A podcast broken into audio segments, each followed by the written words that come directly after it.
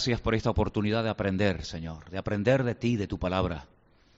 Te pedimos que abras nuestro entendimiento, que nos des sabiduría, para que podamos captar las maravillas de tu palabra, para que podamos, Señor, tener una fe sana, una fe centrada en las escrituras y en ti, Señor. Y te pedimos que en esta tarde esta palabra a todos y a cada uno de nosotros sea de bendición y que podamos tener las cosas y las ideas claras en estos tiempos difíciles en los que estamos viviendo como pueblo de Dios. Bendice a tu iglesia, Señor, a todos los presentes, a todos los que estarán viendo el culto en directo o, después.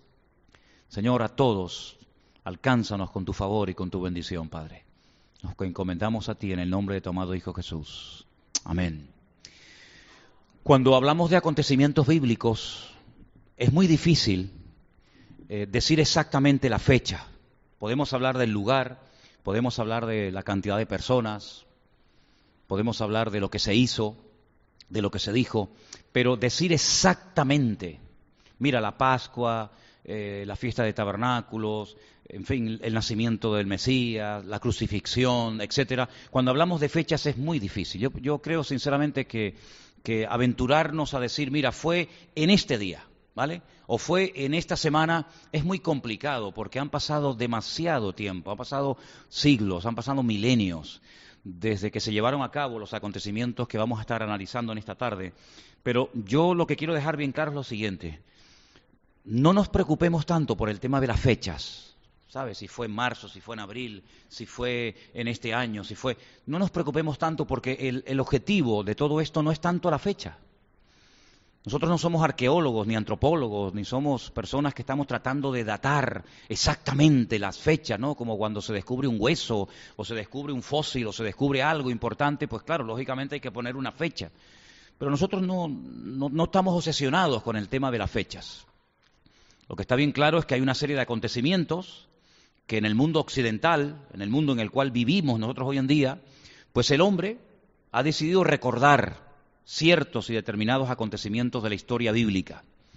Y el acontecimiento que vamos a hablar en esta tarde y tratar de extraer la enseñanza fundamental, pues es lo que el mundo, que no tiene nada que ver porque ese nombre ni aparece en la Biblia, es el famoso Domingo de Ramos, ¿eh? que no tiene absolutamente nada que ver ese término con lo que vamos a leer en esta tarde en las Escrituras. En el Evangelio según San Lucas, el capítulo 19, a partir del versículo 28 en adelante, la escritura nos da eh, una información acerca de un acontecimiento que no fue una acción improvisada, sino que detrás de este acontecimiento hay profecías que se cumplieron, como vamos a ver a continuación. Lucas 19, 28 dice el texto, dicho esto, iba delante subiendo a Jerusalén. Y aconteció que llegando cerca de Betfagé y de Betania, al monte que se llama de los olivos, envió dos, dos de sus discípulos. Y les dijo, id a la aldea de enfrente, y al entrar en ella hallaréis un pollino atado en el cual ningún hombre ha montado jamás. Desatadlo y traedlo. Si alguien os preguntare, ¿por qué lo desatáis? Le responderéis así porque el Señor lo necesita. Fueron los que habían sido enviados y hallaron como les dijo, y cuando desataban el pollino, lógicamente sus dueños les dijeron, ¿por qué desatáis el pollino? Y ellos dijeron, porque el Señor lo necesita. Lo trajeron a Jesús y habiendo echado sus mantos sobre el pollino, subieron a Jesús encima y a su paso tendían sus mantos por el camino, y cuando llegaban ya cerca de la bajada del monte de los olivos, toda la multitud de los discípulos, gozándose, comenzó a alabar a Dios y a grandes voces por todas las maravillas que habían visto. Quiero decir, antes de seguir leyendo, que lo que se llama la entrada triunfal de Cristo en Jerusalén fue algo tan impactante algo que conmovió tanto a la ciudad de Jerusalén, al país entero y por supuesto a los discípulos, que tiempo más tarde, cuando se escribieron los evangelios, tanto Mateo como Marcos, como Lucas y como Juan, los cuatro relatan la entrada triunfal de Cristo en Jerusalén. Esto es algo muy llamativo porque no en todos los evangelios encontramos siempre las mismas historias. Hay cosas que, por ejemplo, solamente encontramos en Juan. Hay cosas que, por ejemplo, encontramos a lo mejor en Mateo que en otro evangelio no las, no las cuenta, no las relata, como por ejemplo el famoso Sermón del Monte, las bienaventuranzas, el Padre Nuestro, etcétera. Pero, repito, este acontecimiento de ver a Jesús siendo recibido por multitudes y dándole la más cordial bienvenida a la ciudad de Jerusalén fue algo tan impactante que los cuatro evangelios registran este día, registran este acontecimiento. Seguimos leyendo. Y la multitud decía, bendito el que viene en el nombre del Señor, paz en el cielo y gloria en las alturas. Entonces algunos de los fariseos de entre la multitud le dijeron, Maestro, reprende a tus discípulos. Él les respondió y les dijo, os digo que si estos callaran, las piedras clamarían.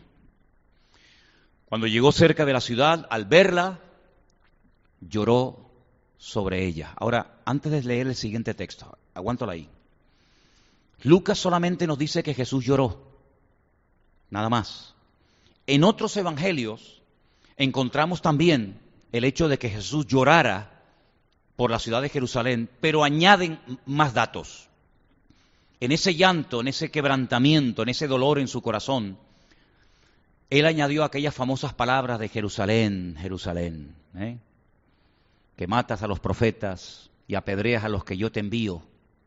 ¿Cuántas veces yo quise juntar a mis hijos como la gallina junta a sus polluelos y no quisisteis. Y allí el Señor se quebranta, el Señor llora sobre una ciudad que yo sepa, no sé si tienes algún dato tú que yo no tenga, pero que yo sepa es la primera vez que yo veo a Jesús llorando por una ciudad, la ciudad de Jerusalén, que hizo que el Señor se desgarrara y llorara por lo que se le venía encima en, los próximos años. Así que dice que lloró cuando estaba cerca de la ciudad, diciendo, oh, si tú conocieses, escuchen bien esto, porque aquí hay una clave tremenda, si tú conocieses, a lo menos en este tu día, lo que es para tu paz, mas ahora está encubierto de tus ojos. Porque vendrán días sobre ti cuando tus enemigos te rodearán de vallado o con vallado y te sitiarán y por todas partes te estrecharán. Y termino con este texto que dice, y te derribarán a tierra y a tus hijos dentro de ti, y no dejarán en ti piedra sobre piedra, por cuanto no conociste el tiempo de tu visitación. Ahora, si nosotros analizamos en las escrituras las veces que Dios visitó a alguien o visitó a su pueblo, nos quedamos realmente sorprendidos. Porque desde el principio de los tiempos, desde el principio de las Sagradas Escrituras hasta este día de la entrada triunfal de Cristo en Jerusalén, Dios no era un desconocido. Dios se dio a, conocer de muchas formas y de muchas maneras en el pasado. El autor de la carta a los hebreos empieza su carta diciendo que en el pasado Dios se dio a conocer, dice, a vuestros padres a través de los profetas. Pero en estos postreros días Dios se ha revelado Dios se ha manifestado, se ha dado a conocer de una forma diferente, ¿verdad? Vemos, por ejemplo, que en el jardín del Edén, allí en el primer libro de la Biblia, en los albores de la humanidad, vemos que Dios visitaba y paseaba y tenía comunión y relación con el, con el hombre. Y fue un tiempo maravilloso, no sabemos cuánto duró aquel tiempo. Claro, yo sé que hay todo tipo de personas que especulan, algunos dicen que fue un día. Fíjate, yo no sé si tú lo sabes eso, pero hay gente que dicen que, que, que, el día que, o, el tiempo que Adán y Eva estuvieron en el jardín del Edén fue solamente un día. Bueno, ¿qué más da si fue un día o fueron 10 años o fueron 500 años? ¿Qué más da? Sinceramente eso puede perturbar nuestra fe. Para nada. La cuestión está en que dice la Biblia que Dios hablaba con el hombre y paseaban y tenían una comunión con él tremenda.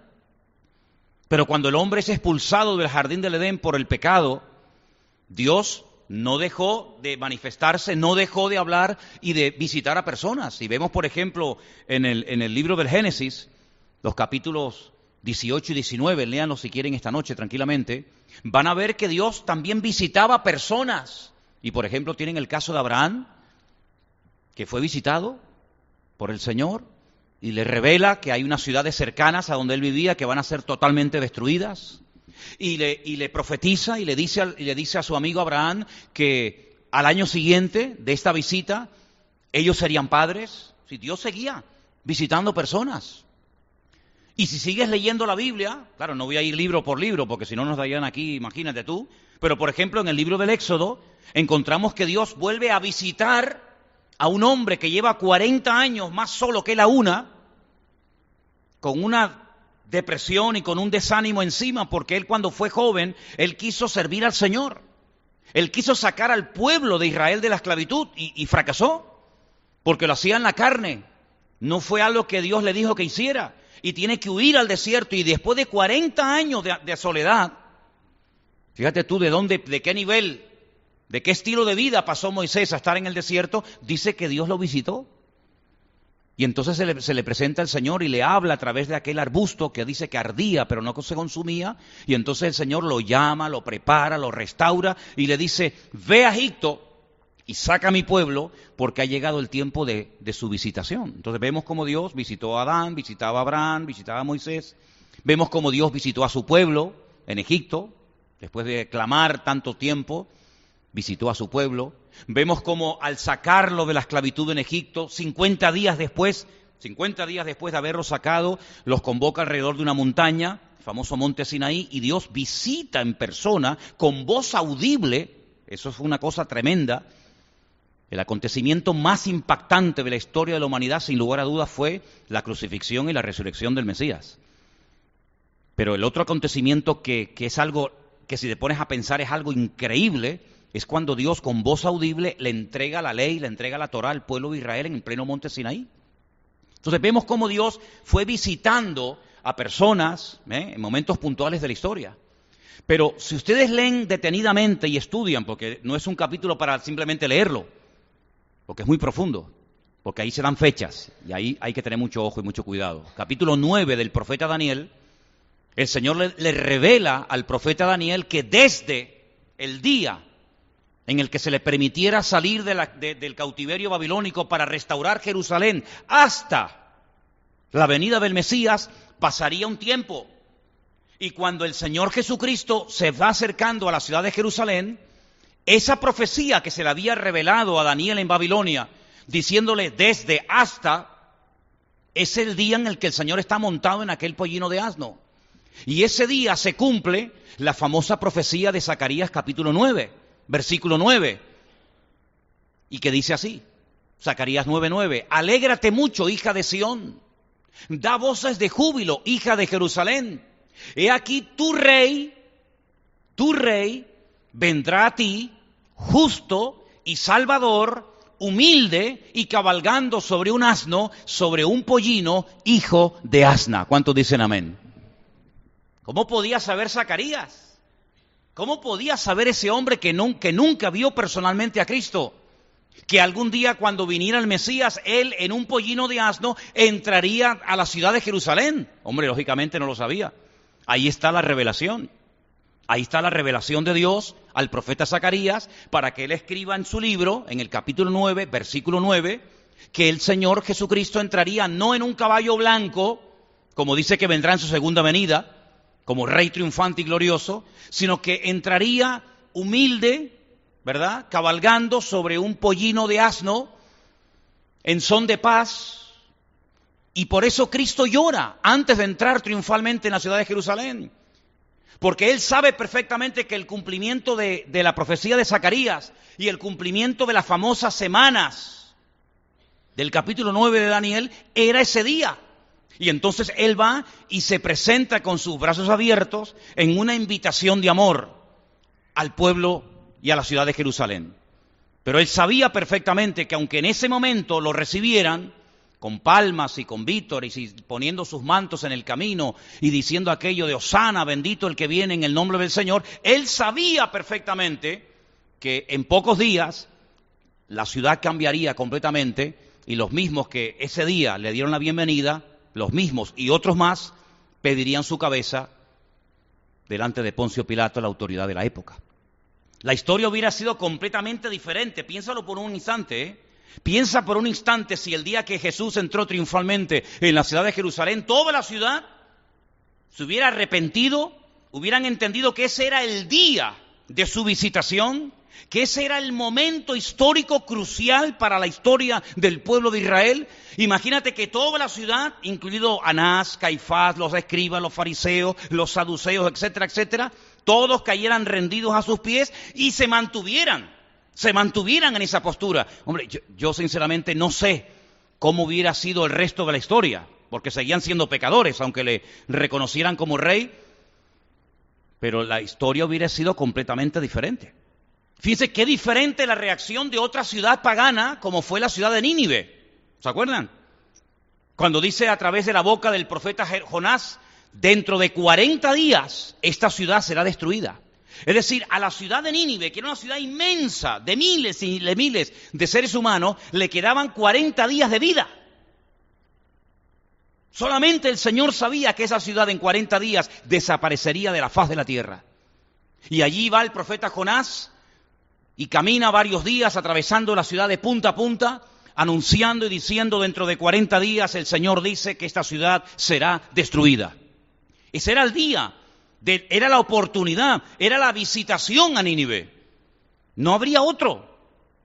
Y dice la Biblia que desde el mayor, desde el rey hasta el más pequeño, pasando por los animales, todos ayunaron, todos oraron, se arrepintieron en polvo y ceniza, Volvieron a Dios en arrepentimiento genuino y la historia cambió completamente.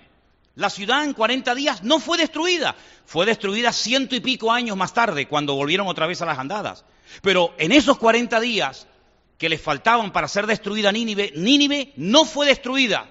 ¿Por qué? Porque se arrepintieron. Lo mismo hubiera ocurrido si cuando el Señor Jesucristo entró triunfalmente en Jerusalén, la ciudad de Jerusalén hubiera reaccionado igual que los habitantes de Nínive. Dios los hubiera perdonado, la historia hubiera sido completamente diferente y solamente el Señor sabe lo que habría ocurrido en esa última semana de vida de Cristo. No lo sé cómo hubiera sido la historia. Pero lo que está bien claro es que el Señor, conociendo todo de antemano, sabía perfectamente que la iban a crucificar, tendría que morir en la cruz en ese fin de semana y todos conocemos el resto de la historia. Ahora, cuando Jesús entró en la ciudad de Jerusalén, esto es un acto de valentía que no somos conscientes de lo que esto representó. Porque yo quiero, quiero recordarles que en esta semana, cuando hablábamos acerca de las cosas que ocurrieron antes de esta última semana de la vida de Cristo, una de las cosas que yo le dije es que leyendo el capítulo 11 del Evangelio según San Juan, encontramos la resurrección de Lázaro. ¿Os acordáis?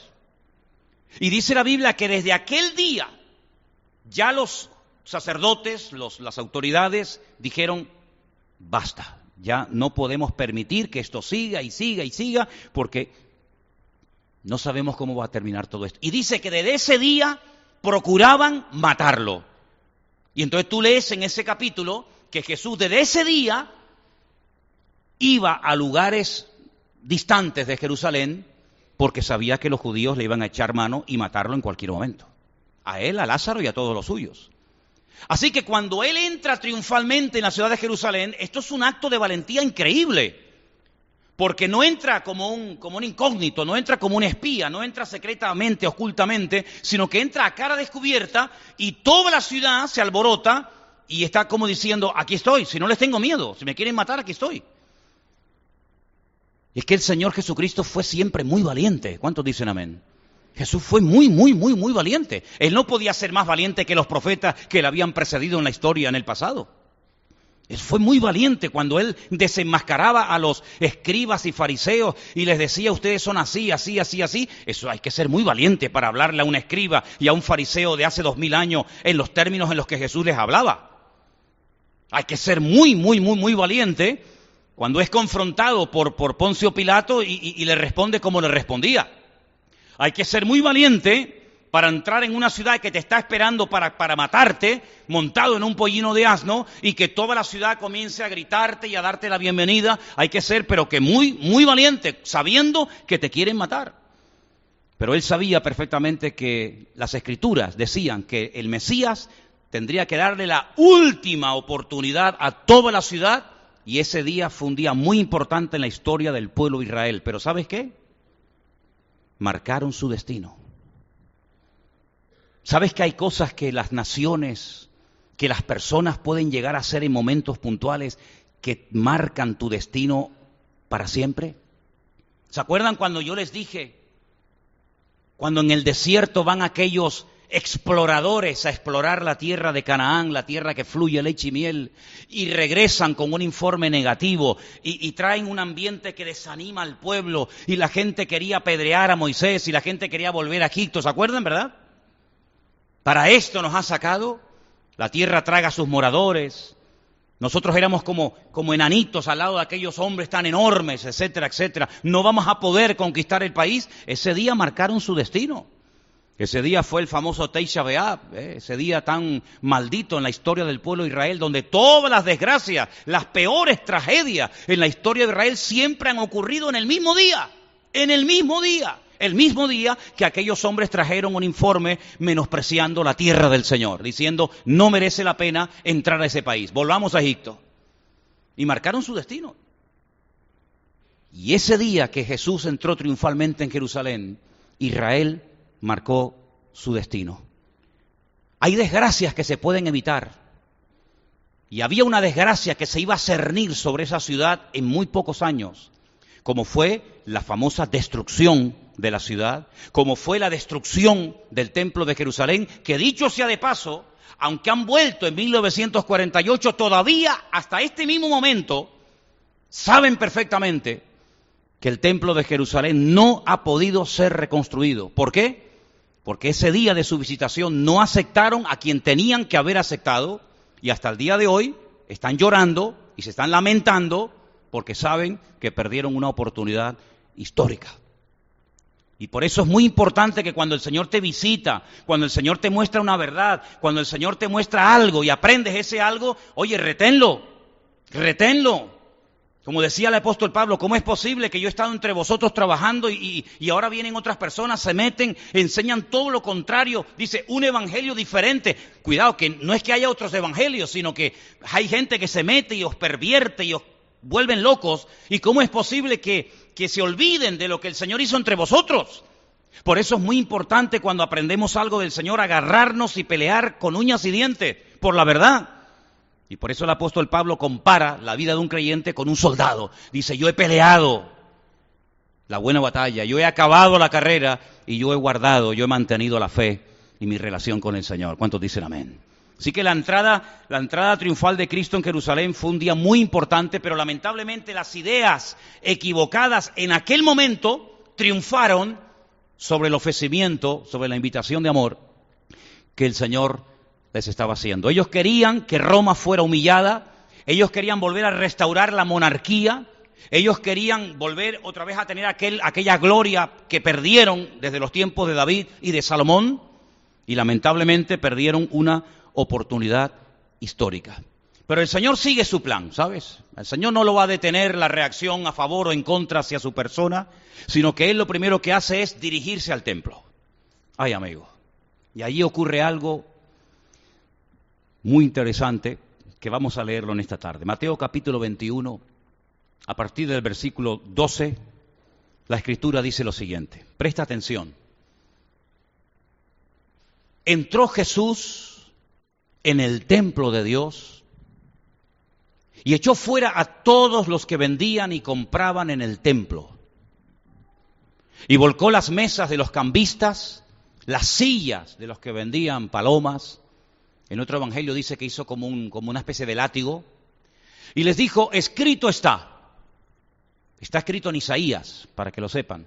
Mi casa, casa de oración, será llamada, mas vosotros la habéis hecho una cueva de ladrones.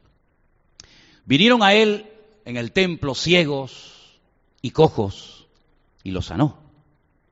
Pero los principales sacerdotes y los escribas, viendo las maravillas que hacía, y a los muchachos aclamando en el templo y diciendo, Osana al hijo de David, se indignaron. Dicho sea de paso, ¿qué significa Osana? Porque los cristianos a veces dicen cosas y cantan cosas que no saben lo que, significan. Osana, Osana, Hoshiana, como dice en hebreo. ¿Qué significa? Dios, sálvanos, sálvanos, sálvanos, Osana, Señor, sálvanos. Y dijeron, ¿oyes lo que estos dicen? Y Jesús le dijo, sí, sí, sí, ¿nunca leíste de la boca de los niños y de los que maman, perfeccionaste la alabanza? Y dejándolo salió fuera de la ciudad a Betania, dice, y posó allí. Ahora, fíjense qué interesante, Jesús entra en un templo que las últimas eh, eh, ampliaciones habían tardado más de 40 años en llevarse a cabo, las llevó a cabo Herodes. Era un templo precioso. Les impactó mucho a los romanos cuando conquistaron Judea y llegaron a la ciudad de Jerusalén ese templo. Claro, Roma tenía tantas ciudades, tantos países conquistados, pero lo que vieron los romanos en ese templo en Jerusalén nunca, nunca lo habían visto, y así lo registra la historia, en ninguna parte del mundo. Porque todos los templos cuando se levantan, se levantan a divinidades, se levantan a dioses. ¿Se acuerdan cuando robaron los filisteos el arca del pacto? La llevaron a su templo. ¿Y, a quién tenían dentro del templo? A Dagón, aquel ídolo que era mitad hombre, mitad pez. Y, los templos se levantan para, dioses, para divinidades. Astarot, Milcón, eh, Moloch, Quemos, o tantos que existen hoy en día. Pero el templo de Jerusalén estaba vacío de imágenes, estaba vacío de estatuas. Y los romanos cuando entraron vieron un templo tan bonito, vieron un templo tan grande, pero se reían porque decía, esta gente está loca. Han levantado un templo tan grande, ¿para qué? ¿Dónde está vuestro Dios? O vuestros dioses. Sin embargo, para ellos fue muy impactante ver que el Dios de los judíos no podía tener ningún tipo de representación humana, ¿verdad? No se podía dar una forma a Dios. Y el Señor se cuidó mucho a lo largo de la historia de que no se hicieran imágenes de Dios. Y qué curioso, ¿eh? Hay imágenes de su madre, hay imágenes de santos o de profetas o apóstoles que vivieron en el pasado, hay imágenes incluso de Jesús, pero no hay imágenes de Dios. No hay una imagen de Dios. Y en ese templo los romanos se quedaron con la boca abierta porque vieron que era un templo aparentemente vacío. Pero es que el Señor no necesita que le hagamos forma con nuestras manos. Amén, hermanos. Cuando ellos, cuando el Señor entró en ese templo, había muchos atrios, había muchos patios. No es que se entraba directamente, sino que depende si eras gentil, si eras mujer, si eras sacerdote, si eras sumo sacerdote, podías ir a ciertos y determinados lugares. Había muchas divisiones internas dentro del templo. Pero prácticamente en la entrada, en la, puerta, había lo que la Biblia denomina los cambistas. Hmm, los cambistas. Los cambistas eran las personas que estaban ahí esperando hacer el agosto. ¿Me explico? Esto me hace recordar mucho cuando llega este día en el que la gente va a los cementerios a ponerle flores a sus difuntos. ¿Quiénes están en la puerta? Los vendedores de flores. Y se frotan las manos, ¿no? Diciendo, vamos a vender hoy, en este día, más flores que en todo el año. Veía hace unos días unas imágenes de un río en África, donde a este lado estaban los leones allí agachados, al otro lado miles, millones de cebras y de ñus, y los leones esperando. Tienen que cruzar, tarde o temprano tienen que cruzar. Los que escapen de los, ¿cómo es? De los cocodrilos hay en el río, el que logre escapar aquí lo estamos esperando. Y llevan semanas los leones allí agazapados esperando que vengan esas multitudes de animales, porque o comes ese día, o sabe Dios cuándo volverás a comer. Los cambistas eran personas que vivían de, la, de los peregrinos, que venían de todas partes del país y del extranjero. Y en aquellos tiempos, pues como hoy en día, existían muchas monedas. Existían las monedas de los romanos, las monedas de los griegos, las monedas de, los egipcios, en fin, había un montón de tipos de monedas. Pero esas monedas no se, usaban en el templo. El templo tenía acuñada una moneda. Y entonces los cambistas lo que hacían es que le cambiaban a la gente las monedas extranjeras por las monedas del templo y cobraban una maá. Una maá es una comisión. Porque todas las personas que llegaban al templo tenían que pagar un impuesto. Ustedes saben eso, ¿verdad? Es como si ustedes por venir aquí tienen que pagar un impuesto. Bueno, en el templo era normal, tenían que pagar dos ciclos, perdón, medio ciclo. Medio ciclo. ¿Y, cuánto equivale un medio ciclo? Dos días de trabajo. Tú trabajas dos días, sería el equivalente a, a dos denarios, pues medio ciclo son dos denarios. Y todas las personas tenían que pagar en la moneda del templo. Es decir, que si ustedes traen monedas de Roma, de Egipto, de cualquier otro país, yo te las cambio, pero a cambio de una comisión. Y claro, no es que venían 10, ni 12, ni 100, ni 200, venían miles y miles y miles de personas de todas partes del mundo. A la fiesta de la Pascua, por ejemplo, que era cuando el Señor entró triunfalmente en Jerusalén y entró al, al templo. Y en el caso de que tuviera que darte cambio, te cobraba otra comisión. Es decir, que aquello era un negocio redondo. Y aparte de eso, los cambistas también te vendían animales, palomas, ovejas, corderos. ¿Para qué? Para el sacrificio. Había algunas personas que traían sus animales. Pero ¿sabes cómo se llamaban a esos puestos donde se vendían animales en el templo de Jerusalén hace dos mil años? Las tiendas de Anás. Lee la historia y verás. Las tiendas de Anás. El que tenía el monopolio del cambio de divisas, del cambio de dinero y de la venta de animales para el sacrificio en el templo de Jerusalén era nada más y nada menos que Anás. Es como estos curas que dejan entrar a las, a las bodas y a las misas y a los bautismos y a las comuniones a los fotógrafos que le dan después comisión. Y al que no le da comisión al cura, no entra. ¿Te das cuenta? Pues allí estaban esta gente y entonces, ¿qué pasaba? La gente venía con su corderito, la gente venía con su cabra, la gente venía con su animal, y claro, te llegaban los sacerdotes y te decían, ese animal no sirve. ¿Por qué? Porque no es kosher. Si no cumple los requisitos para ser sacrificado en el templo, queda totalmente descartado. Imagínate venir de un país extranjero o de una provincia apartada y que llegues al templo y te digan, has perdido el viaje. No puedes presentarte delante de Dios con las manos vacías, no es como hoy en día, sino que todo el que entraba al templo tenía que presentar un sacrificio. Y si el animalito que yo compré con toda mi ilusión y con todo mi esfuerzo me dicen que no sirve, queda descartado, ¿qué hago ahora? Bueno, le puedes comprar aquí uno a estos señores, pero ellos te lo van a vender al precio que ellos pongan.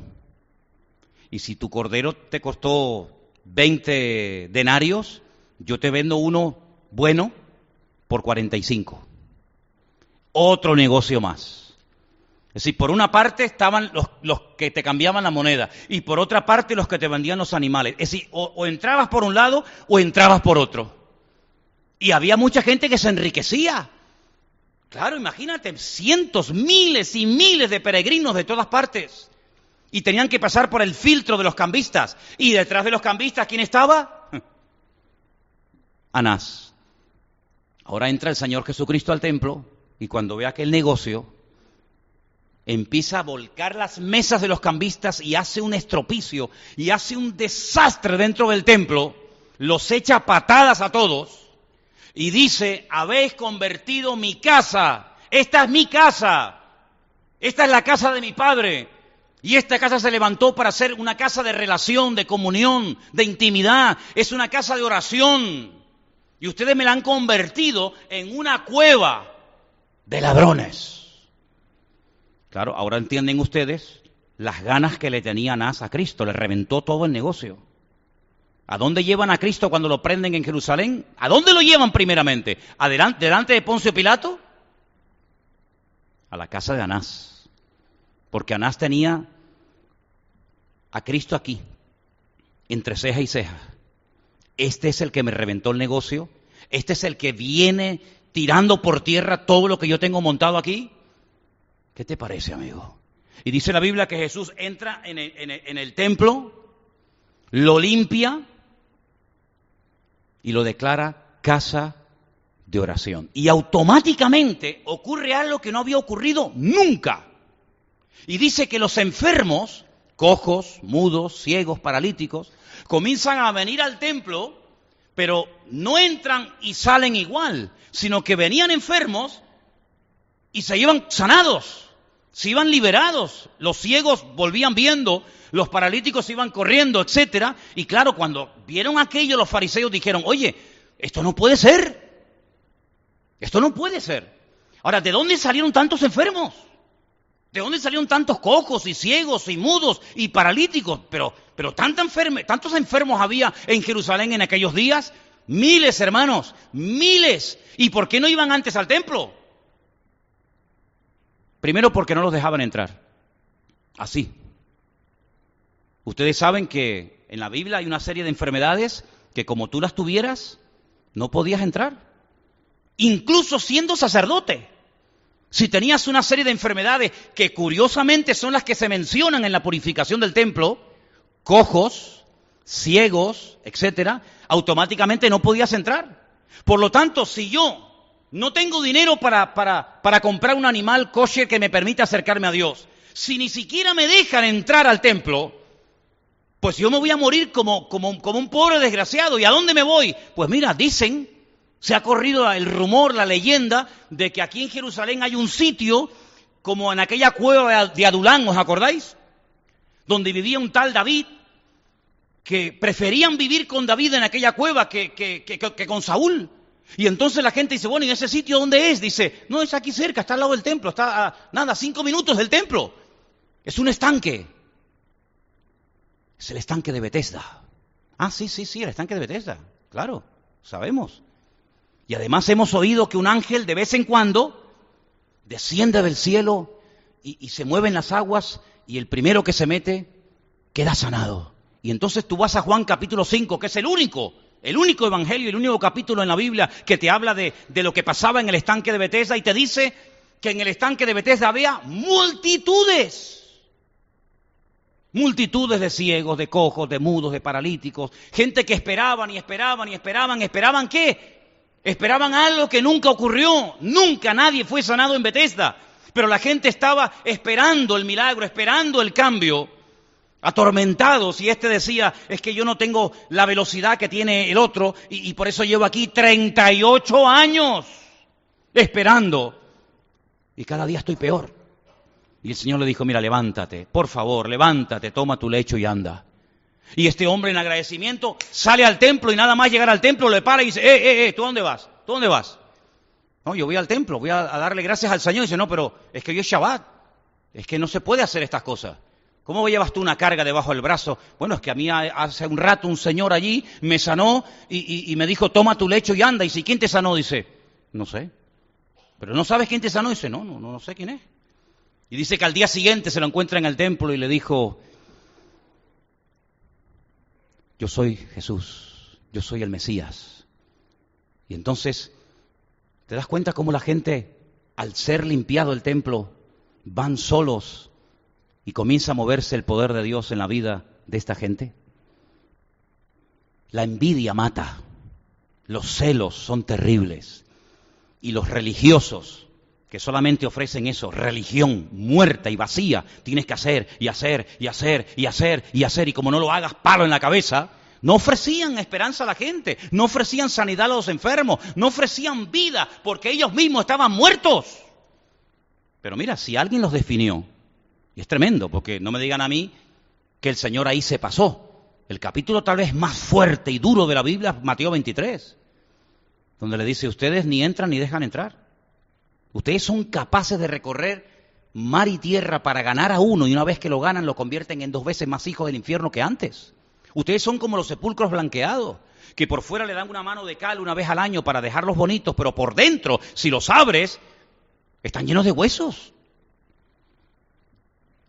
Entonces cuando llegaron al templo y vieron que allí había la presencia del Señor, automáticamente dice que comenzaron a alabar a Dios comenzaron a cantar. No eran, levitas, no eran músicos profesionales, pero brotó la, la espontaneidad. ¿Por qué? Porque sus corazones estaban agradecidos. ¿Cuántos dicen amén? Y todo eso todo eso que se dice, no, el famoso Domingo de Ramos. Déjate Domingo de Ramos historia. Lo que la Biblia habla de este día es la entrada triunfal de Cristo en Jerusalén y a continuación la purificación del templo.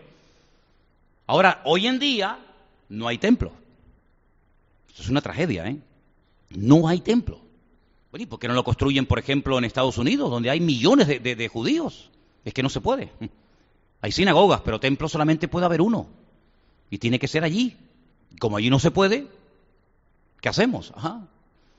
Pero el Señor abrió la puerta y le dice a judíos y a gentiles, no os preocupéis, hermanos, yo no quiero que ignoren esta gran verdad que voy a estar a punto de compartir con todos ustedes, que vuestros cuerpos ahora se han convertido en el templo del Espíritu Santo de Dios, el cual mora en vosotros. ¿Cuántos dicen amén?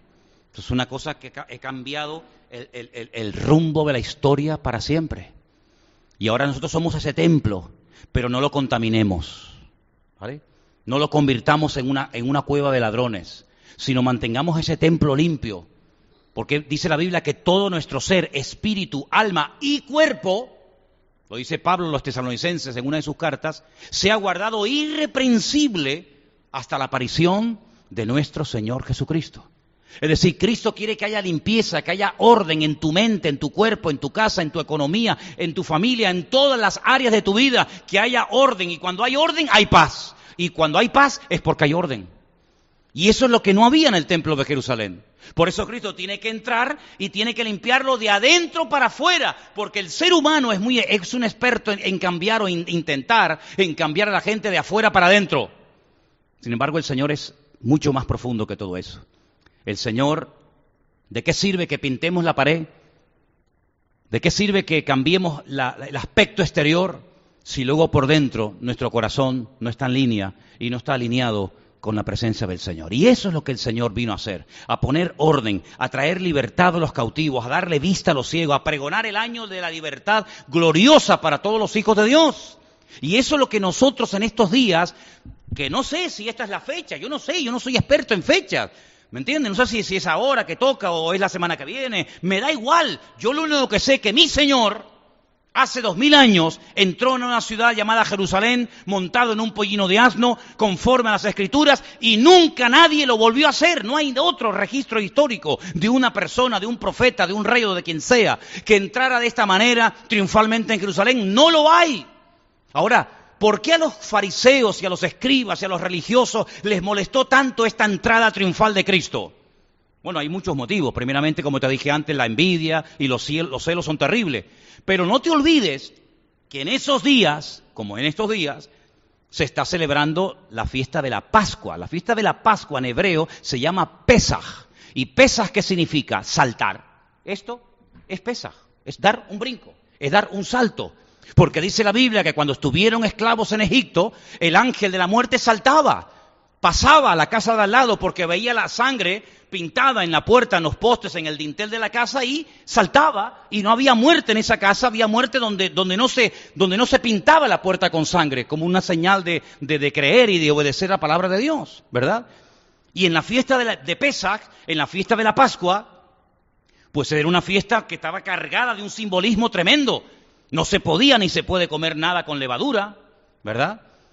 Para recordar la premura, la rapidez con la que tuvieron que salir los esclavos de Egipto, que no había tiempo ni para que el pan leudase, y por eso, oye, comer pan sin levadura, se comían y se comen hierbas amargas, muy amargas, mojadas en agua salada, para recordar las lágrimas que cayeron de los ojos durante muchos siglos por la esclavitud, por las injusticias de los, de los egipcios hacia ellos, y, y la amargura de la esclavitud, se come un, postre llamado caroset, que es como una especie de, bloque muy marrón, con mucha canela por encima, para recordar, para no olvidar nunca los ladrillos que, hicieron, ¿verdad?, para las casas y los templos del faraón. Se tomaban diferentes copas de vino, recordando promesas de liberación, de milagros que el Señor haría en el futuro.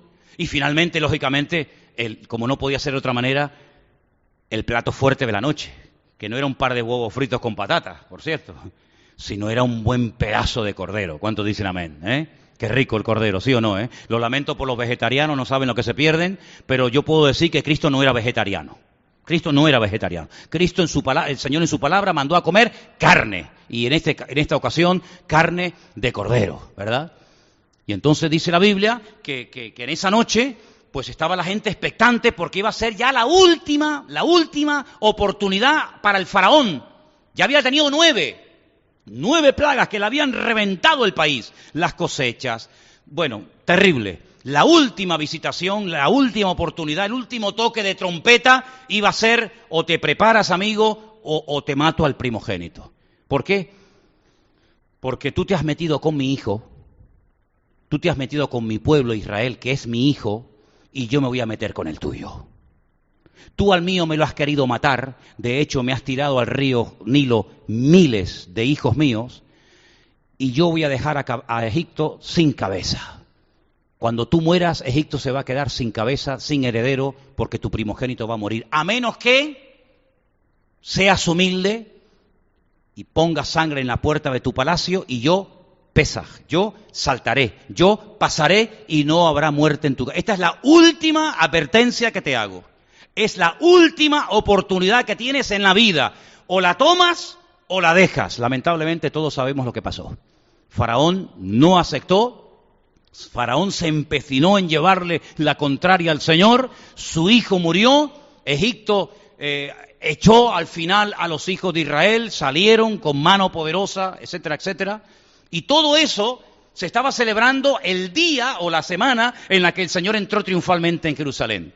Y entonces, ¿qué, ocurría? Que el sumo sacerdote se tenía que ir a un pueblecito muy cerca de Jerusalén, hacia el sur, que se llama Betlehem, Belén, donde se criaban los corderos para el sacrificio del templo. ¿Dónde estaban los, los, pastores la noche que se abrieron los cielos y los ángeles dijeron que había nacido el Mesías? ¿Dónde estaban?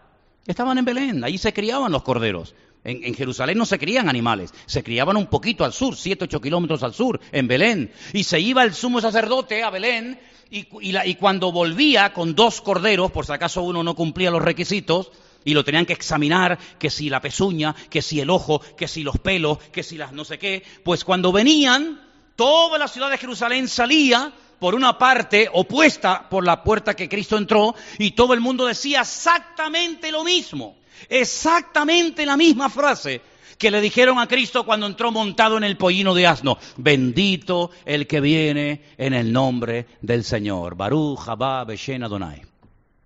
Claro, cuando ven que por otra puerta está entrando para ellos un hombre que les ha causado muchos problemas, que le ha puesto a mucha gente en contra, que ha abierto los ojos del pueblo y que les ha descubierto todo el negocio que tiene montado esta gente, cuando ellos ven que la ciudad sale a recibir a este, al Señor, en vez de al sumo sacerdote, los escribas y fariseos vinieron corriendo y dijeron, ¡eh, eh, eh! No, dile a tus discípulos que se callen, que están rompiendo el patrón, están rompiendo la norma, que esto no se puede hacer. Y el Señor les dijo, mira, ¿sabe lo que pasa? Esto ya, esto ya, no, ya es imparable. Ya, aunque yo les diga que se callen, las piedras se pondrían a alabar. Oye, hubiera sido bonito, ¿no? Hubiera sido bonito ver cómo las piedras alaban al Señor, ¿no? Pero yo prefiero alabar al Señor que una piedra. ¿eh? El Señor nos dio el privilegio hacia nosotros, ¿verdad? Y entonces ya no hay marcha atrás. En esa semana ocurren cosas tremendas, todo va muy rápido. Quiero decirles como dato, se lo dije el otro día, se lo recuerdo, que en la última semana de la vida de Cristo se cumplen más profecías que en todo su ministerio. Es una semana muy intensa, donde ocurren muchas cosas. Una semana, como les dije el otro día, donde él ya había advertido lo que iba a pasar. Pedro, ven para acá, te va a pasar esto, esto y esto. Judas, ven para acá, esto, esto y esto y esto. esto.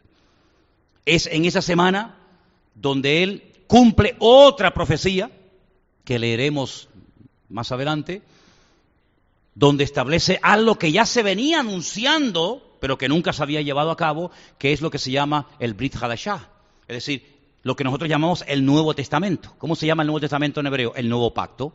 Bueno, pues el Señor decía que en los últimos tiempos haría un nuevo pacto y el Señor, esa noche del, del ceder de la Pascua, esa noche en el que Él está sentado en la mesa con sus discípulos, que es una noche muy bonita, hermanos, es una noche muy especial. Hay unos libros, se llaman la Adajá, que es donde te cuenta lo que se tiene que hacer, cómo se tiene que orar por los niños, qué historias se tiene que, decir. Eh, hay, unas, hay unas masas que se hacen con un muñequito dentro, ¿verdad? Que tienen que encontrarlo los niños. En fin, hay, hay todo un simbolismo. Se come muy rápido con los zapatos puestos, como si fueran a emprender un largo viaje, ¿no? Como en otras ocasiones que se relajaban, ¿verdad? Tenemos toda la noche por delante. Bueno, pues en esa noche el Señor coge ese pan sin levadura y no dice, no dijo lo que se decía y se sigue diciendo hoy en día en todas las casas de Israel o del mundo donde se celebra la Pascua. Este es el pan de aflicción que comieron nuestros antepasados en Egipto. Y lo parte el papá y comienza a repartirle a los, a los miembros de la familia. Ahora entienden cuando dicen en el libro de los Hechos que se reunían en las casas para partir el pan.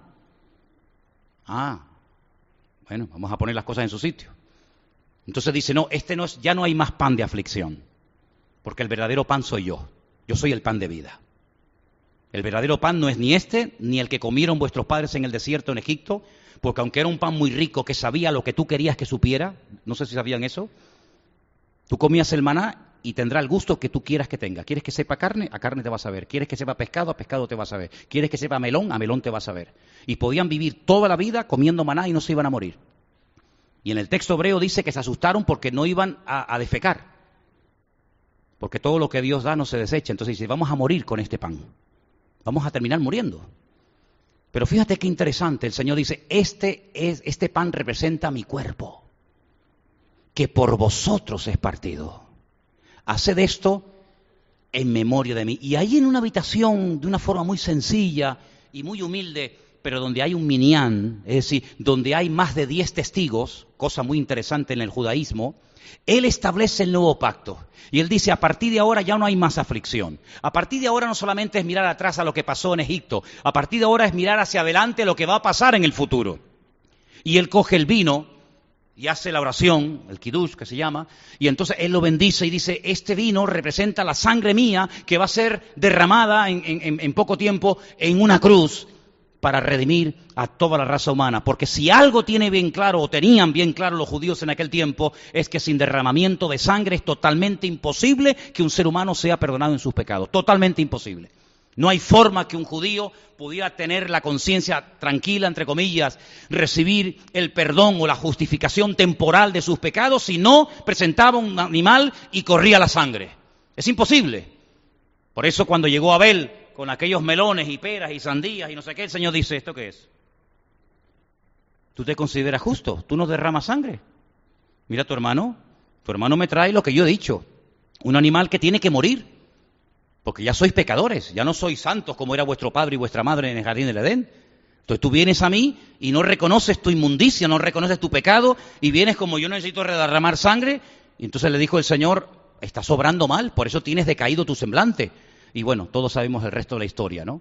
Entonces, cuando venía el sumo sacerdote, sabía que los corderos tenían que morir en el templo. Pero fíjate qué curioso que al principio del ministerio de Cristo alguien dijo algo tremendo, que como que lo dijo y no se acordaba nadie. Y dijo, este es el cordero de Dios, que quita, que quita, no que tapa, que quita el pecado del mundo. Y no como el sumo sacerdote que todos los años tenía que presentar y presentar sacrificios, ¿verdad? Sino que lo quita para siempre. Y nos da la fortaleza interior, nos da su presencia, su Santo Espíritu, dice para que podamos hacer lo que le dijo a aquel hombre, vete y no peques más. ¿Se puede vivir sin pecar? Pregunto. ¿Se puede vivir sin pecar? La mayoría vais a decir no. Pues yo digo, yo digo que sí. Lo que pasa es que no lo hacemos. Pero el Señor nos ha enseñado en su palabra los principios para vivir sin pecar. Claro, uno dice, ¿cómo es que somos humanos? Que no sé qué. Pero en la Biblia, si hiciéramos todo lo que el Señor nos manda, viviríamos sin pecar. Porque Él nos ha dado la fortaleza, nos ha dado su Espíritu Santo, nos ha dado las instrucciones, nos ha dado todo para que vayamos y no pequemos más. Y por eso Juan que tiene una comunión con, Él tremenda, que se recuesta sobre su costado, que, que, no duda de que Él va a ser uno de los que le va a traicionar. Él no pregunta, ¿seré yo? sino ¿quién será? Él escribe en su carta, con, con conocimiento de causa, que el que practica el pecado no ha conocido a Dios, porque el, el, el que practica el pecado no tiene la capacidad de decir no, porque el Espíritu de Dios no mora en él. Pero el creyente sí tiene fuerza interior, no la fuerza de voluntad. No, esa olvídate. Sino la fuerza de Él. Por eso Pablo decía, todo lo puedo en Él. En Él sí lo puedo todo. En mí no puedo nada. Separado de mí nada podéis hacer, pero en Él todo lo puedo en Cristo que me fortalece. Y por eso aguantaba cosas que uno dice, ¿cómo pudo aguantar tanto este hombre? Bueno, porque estaba en Cristo. Y cuando uno está en Cristo, aguanta la pérdida de un ser querido. Y tú dices, pero ¿cómo puede ser que esta mujer, que este hombre, que este padre, que esta madre está aquí y tiene una fortaleza que, ni tengo yo. Porque en ese momento de angustia, de prueba en la vida, uno como que se refugia más en el Señor y el que busca de Dios tiene una fuerza que deberíamos de tenerla todos los días, pero lamentablemente parece que a veces tenemos que ser probados o sacudidos, ¿verdad? Para buscar más de Dios, pero si pusiéramos en práctica la vida de Cristo en nosotros, no, pecaríamos. Pero lamentablemente muchas veces nuestra fe es una fe muy teórica y no es una fe práctica como la, como la tenía el Señor. Pero para ir concluyendo, esa entrada triunfal de Cristo marcó un antes y un después. Fue la última oportunidad como nación, escucha bien, como pueblo, para decir, yo soy el que estáis esperando. Aquí me tenéis. ¿Estáis buscando un rey? ¿Al rey de los judíos? Yo soy el rey de los judíos. ¿Cómo puede ser que unas personas que vinieron de, lejanas tierras tengan más claro el concepto de quién es el rey de los judíos que ustedes que me están viendo? Cuando el Señor dijo, las obras que yo he hecho, ningún profeta las hizo. Cuando le, le, fueron a matar y dijo, ¿por qué me matáis? ¿Por qué obra me queréis matar? Dice, porque las obras que yo he hecho entre vosotros nadie las ha hecho. Pero no le reconocieron como rey. Tal vez como un impostor, no sé cómo qué, pero no le reconocieron como rey. Pero aquellos que vinieron de lejanas tierras, dice, venimos a adorar al rey de los judíos porque su estrella hemos visto en el oriente. Y no pasaron demasiado tiempo en el, en Herodión, en el palacio de Herodes, porque sabían que ese no es el rey. Ese es el que ha puesto el hombre, ese es el que ha puesto Roma. El rey de los judíos no es ese. Y fueron y le, y le presentaron pleitesía y honores. ¿Y cómo es posible que Poncio Pilato, aquel que se lavó las manos, pone sobre su cabeza en la cruz aquella inscripción escrita en varios idiomas, este es el rey de los judíos, y yo vengo cumpliendo profecías y profecías y profecías, haciendo milagros, sanidades, prodigios, maravillas, cosas que ni Elías ni Moisés hizo, y no me reconocéis, ahora entendéis por qué lloró, ahora entendéis por qué lloró, y por eso él dijo aquello de, vuestra ciudad será sitiada, será destruida, miles de personas morirán sin necesidad, como no tenían que haber muerto seis millones de judíos en la Segunda Guerra Mundial, no tenían que haber muerto. Eso se podía haber evitado, totalmente se podía haber evitado. Pero cuando uno marca su destino y cuando uno toma decisiones equivocadas, te tienes que atener a las consecuencias. Y a veces nos olvidamos de que el pecado es perdonado, pero la estela las consecuencias que dejan ciertos y determinados pecados a veces duran toda la vida. Y esto no significa de que se ha cerrado la puerta, de que ya no hay oportunidad, no, no, no, ni mucho menos.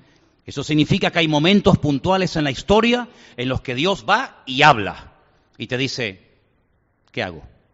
¿Destruyo Nínive o la perdono? Ustedes dirán, si mi pueblo se humilla, invoca mi nombre, yo sanaré la tierra, pero si no lo hacen, ustedes verán, aténganse a las consecuencias.